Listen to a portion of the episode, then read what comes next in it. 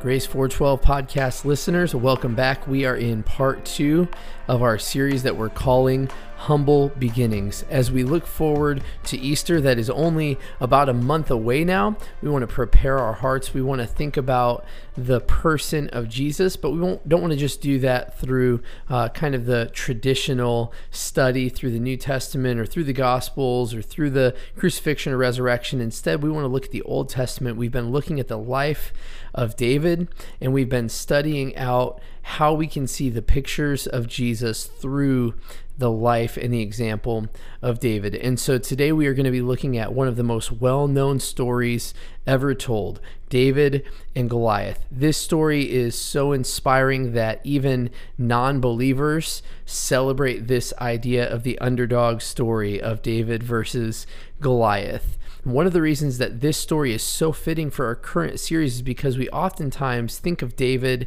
and Jesus uh, as the servant, as the selfless Savior, right? The one who graciously endured trials, the one who forgave and served his enemies, the one, like we studied last week, who gives us a seat at the table. But we forget sometimes that David and Jesus are also both warriors. They're conquering kings. And so tonight, we're going to study out this story of David and Goliath as we see a God who fights our battles. So, we want to be clear at the very beginning of this study before we even dive into scripture.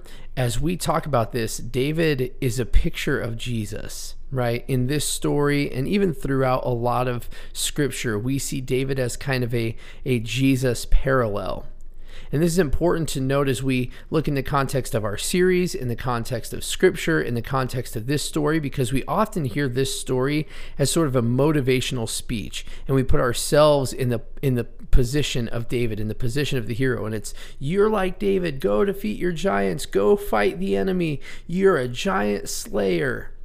But as Matt Chandler said, we are not David in the story. The Bible is not about you. I've said it before and I've said it again. You are not the main character in the redemption story, Jesus is. So the Bible was written to help us see our need for God. We're not David, and Goliath is not our debt or the boss that we don't like or the class that we're struggling in, right? And and all we've got to do is just take this this stone of faith and just sling it at the enemy. And with God's help we can do it all right? Philippians 4:13 no that's not the context of this story. What we've got to understand is we're supposed to be like Jesus but we also have to recognize John 17 without him we can do nothing. And so with that in mind we're going to study out 1 Samuel chapter 17 and see uh, how David is a picture of Jesus, how Goliath is a picture of sin and death, and how we then can live in light of these truths. And so we don't have time to go verse by verse, but we're going to kind of go through the story and we're going to see this picture of Jesus in the life and example of David. So 1 Samuel 17 and verse 1 it says this Now the Philistines gathered together their armies to battle, and were gathered together at Shochoh, which belonged to Judah, and pitched between Shochoh and Azekah in in Ephesdammim uh. And Saul and the men of Israel were gathered together and pitched by the valley of Elah and set the battle in array against the Philistines. And the Philistines stood on a mountain on one side, Israel stood on a mountain on the other side, and there was a valley between them. And there went out a champion out of the camp of the Philistines named Goliath of Gath, whose height was six cubits and a span. And so we kind of know this story, right? Israel's going to battle against the Philistines. They're on one side of the, the valley, Philistines on the other side, and, and they send their champion Goliath out. It says uh, he was six cubits in a span. A cubit was typically around 18 inches. Now, um, there's some discrepancy about how tall Goliath was. We know he was somewhere between seven and nine and a half feet tall, right? Uh, the Hebrew and Septuagint uh, texts have it as six cubits. The Dead Sea Scrolls and Josephus say four cubits. However, you you chart it, he was huge. Uh, 5,000 shekels was how much his coat weighed. That was about 125 pounds. The spearhead alone that he had was 15 pounds. So you picture, like, think about throwing a 15 or 16 pound bowling ball. You roll that and it's heavy. And this is on top of about a six foot spear and it's thrown and that head alone of that spear was 15 pounds. And so Goliath is huge. He and the Philistines are making a mockery of the people of Israel and of God. He steps out and says, Hey, no, who's going to stop me? I'm going to do what I want.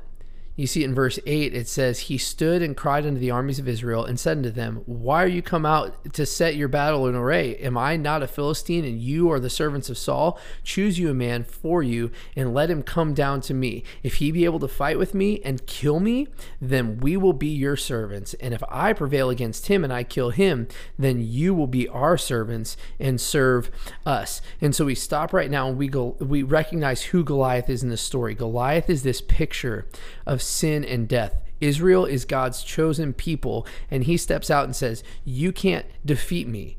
I'm going to be defiant against God's will, against God's plan, against God's people, against God's purpose. I'm going to impose my will. I am going to take control. And we need to add just one more thing to this story's context. Sometimes we're like Goliath directly opposing God's will. Just like sin takes control of our lives, sometimes we want to take control of our own lives and say, I'm going to do what I want. I'm going to be defiant. I'm going to control my own destiny. Goliath says, Hey, we're going to control this land until someone bigger or stronger stops us. And we do that same thing in our own lives. I'm going to do things my way. I'm going to be defiant. I'm going to pursue my own ambitions until someone bigger or stronger stops us. We make ourselves the enemies. Colossians 1 says it this way You that were sometimes alienated and enemies in your mind by wicked works, yet now hath he reconciled. We talked about this last week. Ephesians 2 says it Wherefore remember that you, being in times past Gentiles in the flesh, were called uncircumcision by that which is called circumcision in the flesh made by hands, that at the time you were without Christ, you were aliens from the commonwealth of Israel, strangers from the covenants of promise, and having no hope, and without God in the world. We just need to recognize we were enemies. But like we talked about last week, that doesn't have to be our forever fate. We're going to talk more about the hope that we have in a minute, but let's just remember and recognize this that God is always in control that though sin disrupts his um, his his plan or seems to disrupt his plan, though we seem to go our own way, though we seem to wander away, though we seem to be in opposition to his will, let's recognize he is always in control. That God is in the heaven, he does what he wants, and we could never escape his control, his plan, his power, his purpose. That even people like Goliath, even sinners like us who were aliens and enemies, we are still within his control, within his plan, within his purpose, and he is using all things for his ultimate plan, purpose, and glory. And so Goliath challenges them. We're going to pick up in verse 19 as the story goes on. It says, Saul and they and all the men of Israel were in the valley of Elah fighting with the Philistines. And David rose up early in the morning and left the sheep with a keeper, took and went as Jesse had commanded him. And he came to the trench as the host was going forth to the fight and shouted for the battle. For Israel and the Philistines had put the battle in array, army against army. And David left his carriage in the hand of the keeper of the carriage and ran into the army and came came and saluted his brethren. And as he talked with them, behold, there came up the champion, the Philistine of Gath, Goliath by name, out of the armies of the Philistines. He spake according to the same words, and David heard them. And all the men of Israel, when they saw the man, fled from him and were sore afraid. So David and his brother, uh, David's brothers had gone to battle. David had gone home. He was a shepherd, but his father said, "Hey, take them some food." So David comes to camp, and and multiple times you see David um, caring for his responsibilities, and you see these people, the Israelites and the armies of Israel, and it says they were afraid. And if we put ourselves in the shoes of people in the story rather than putting ourselves in the shoes of David, maybe we should recognize sometimes we're like the Israelites. We're afraid to take a stand. See, it's so easy for us to read these stories in the Bible and go, oh, I'm just like Job. I'm just like Daniel. I'm just like David. But you know who we're actually like? We're the Israelites. We're cowering in fear we are afraid of everything. We we are a, a, culture and a people who are scared of everything. We're afraid people won't like us. We're scared of what people will or won't think of us. We're scared of being uncomfortable. We're scared of something new, but we're also scared of things staying the same. And we're scared of stagnancy. We're scared of sacrifice. We're scared of being hurt. We're not warriors. We're not conquering kings. Honestly, we're chickens. And before you think I'm being too harsh, let's ask this calibrating question When is the last time that you risked something for the sake of the gospel? See, if we're not careful, we're going to do exactly what the Israelites did. We're going to huddle in our little tents, in our little homeschool circles, with our little Christian school friends, at our little uh, get togethers and our youth groups, and we're never going to face the true enemy, and we're never going to see God's true power on display. And it's important to be clear here and recognize who the true enemy is. In this story, it's Goliath. And what did we say Goliath represents? Sin and death and the enemies of God and God's people. See, the, the problem in our culture, in our world today, is that people are either afraid to fight or we're fighting all the wrong things. We say, "Oh, I'm I'm David and my enemies are that other political party or the outside world or the unsaved or the people on the internet that I don't agree with." But let's just pull back for a second and say if I'm actually supposed to be a warrior, if I'm supposed to be brave, if I'm supposed to take a stand for God against the enemies of God, who is the real enemy? We go back to Ephesians, we get all the way to chapter 6, and the Bible says this Paul to the church of Ephesus says in verse 10 Finally, my brethren, be strong in the Lord and in the power of his might. He says, Be strong, be brave. Put on the whole armor of God that you would be able to stand against the wiles of the devil. He says, Don't be afraid, take a stand against who? The wiles of the devil. He says, Put on the whole armor of God that you might be able to stand against the wiles. For we wrestle not against flesh and blood, verse 12, but against principalities, against powers, against the rulers of the darkness of this world against spiritual wickedness in high places. Wherefore, take unto you the whole armor of God, that you might be able to withstand in the evil day, and having done all, to stand. He says, This is the enemy. Be strong. He says, You can't do it in your own. You're not the hero. Remember, God is fighting our battles for us. But he says, And also fight the real enemy. The real enemy is Satan and sin and self. And those enemies are each way too strong for us to conquer on our own. And this is why we need the power of God in us, facing the true enemy that we can't conquer on our own. It's only in His strength and by His Spirit that we have any shot at victory, that we already have the victory in Christ. These enemies will never be conquered in our strength or with our motivation.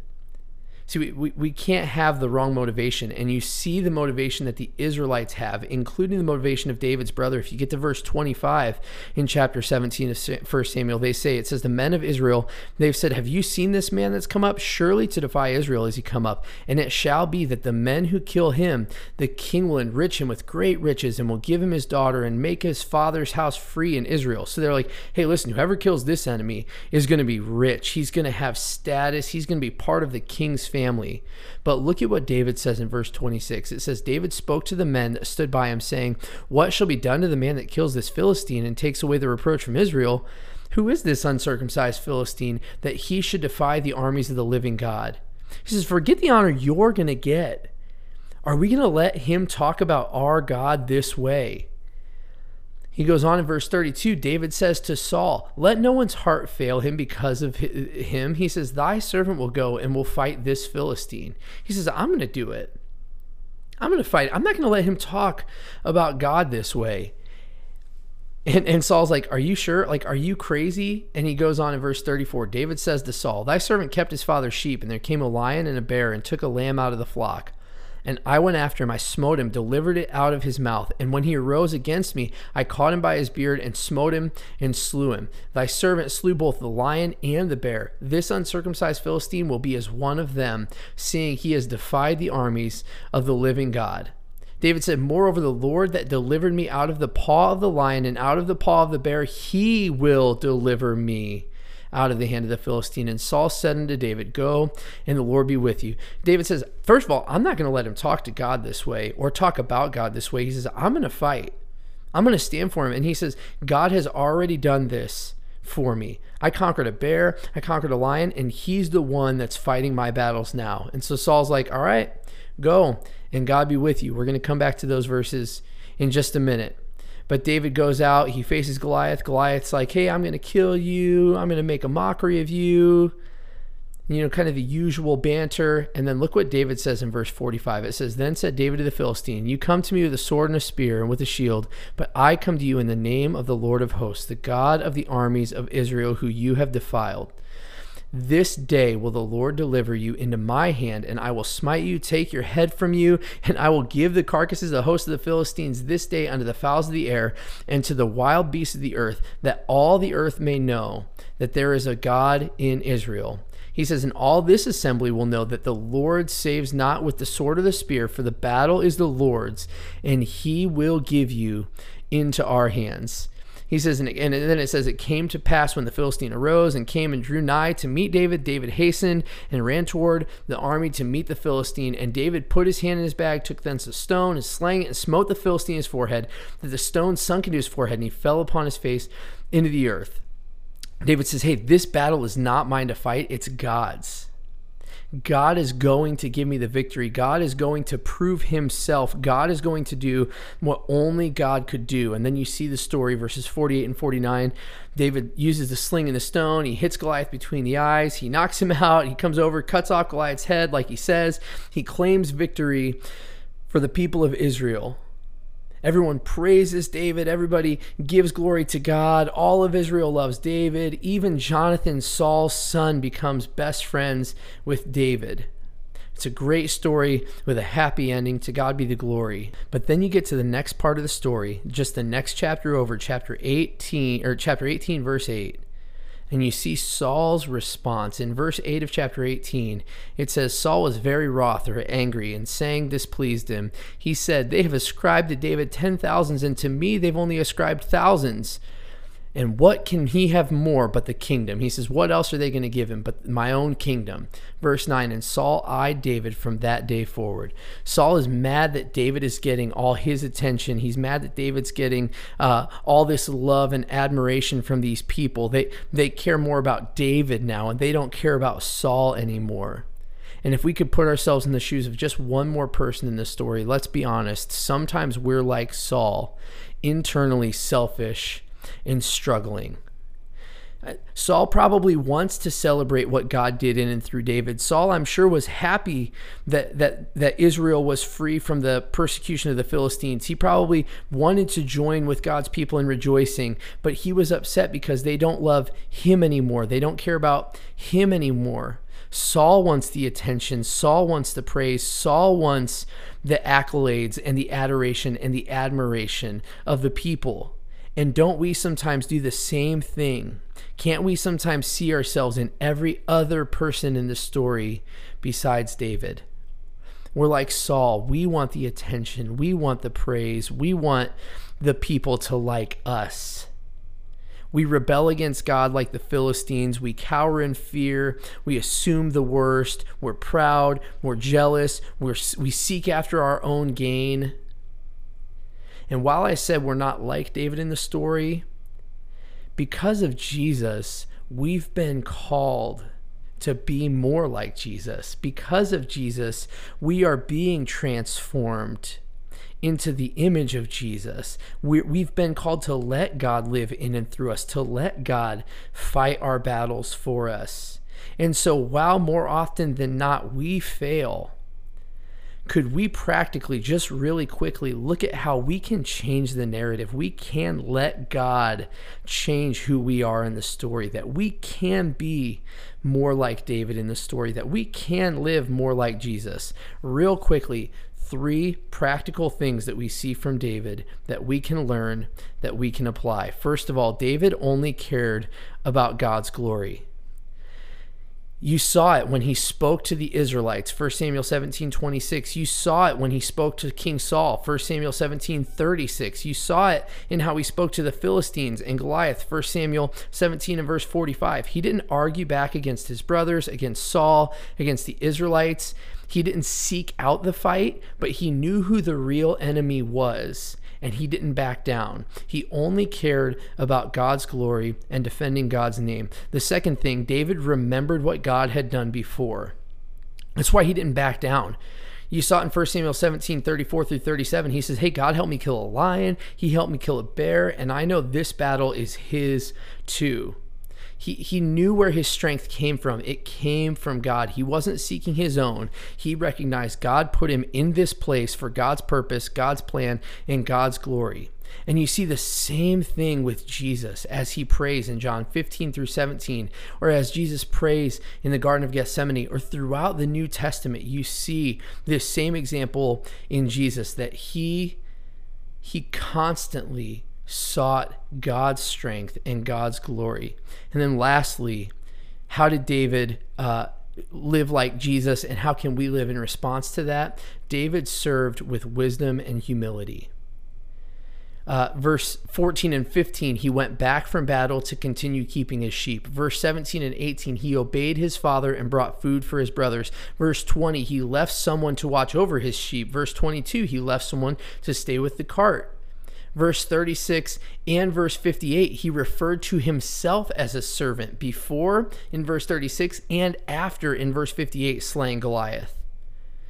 Chapter 18, verse 5, it says, He remained humble even in chapter 18. He remained a selfless servant. This perfect picture of our suffering Savior and selfless servant Jesus, and this perfect picture for us to remember as we seek to live like Jesus lived. And so, what do we learn from this? How do we fight against the real enemy? How do we fight back against Satan and sin and self, against internal struggles and against fear and against jealousy? We recognize it's not done in our own strength. We seek God's glory. We remember what God has already done and what God is doing.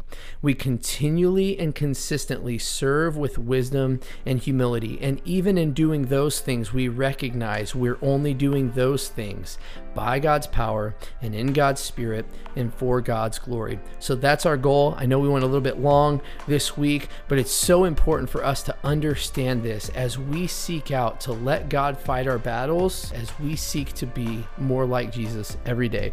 We'll catch up next week as we continue in this Humble beginning series. We'll talk to you guys then.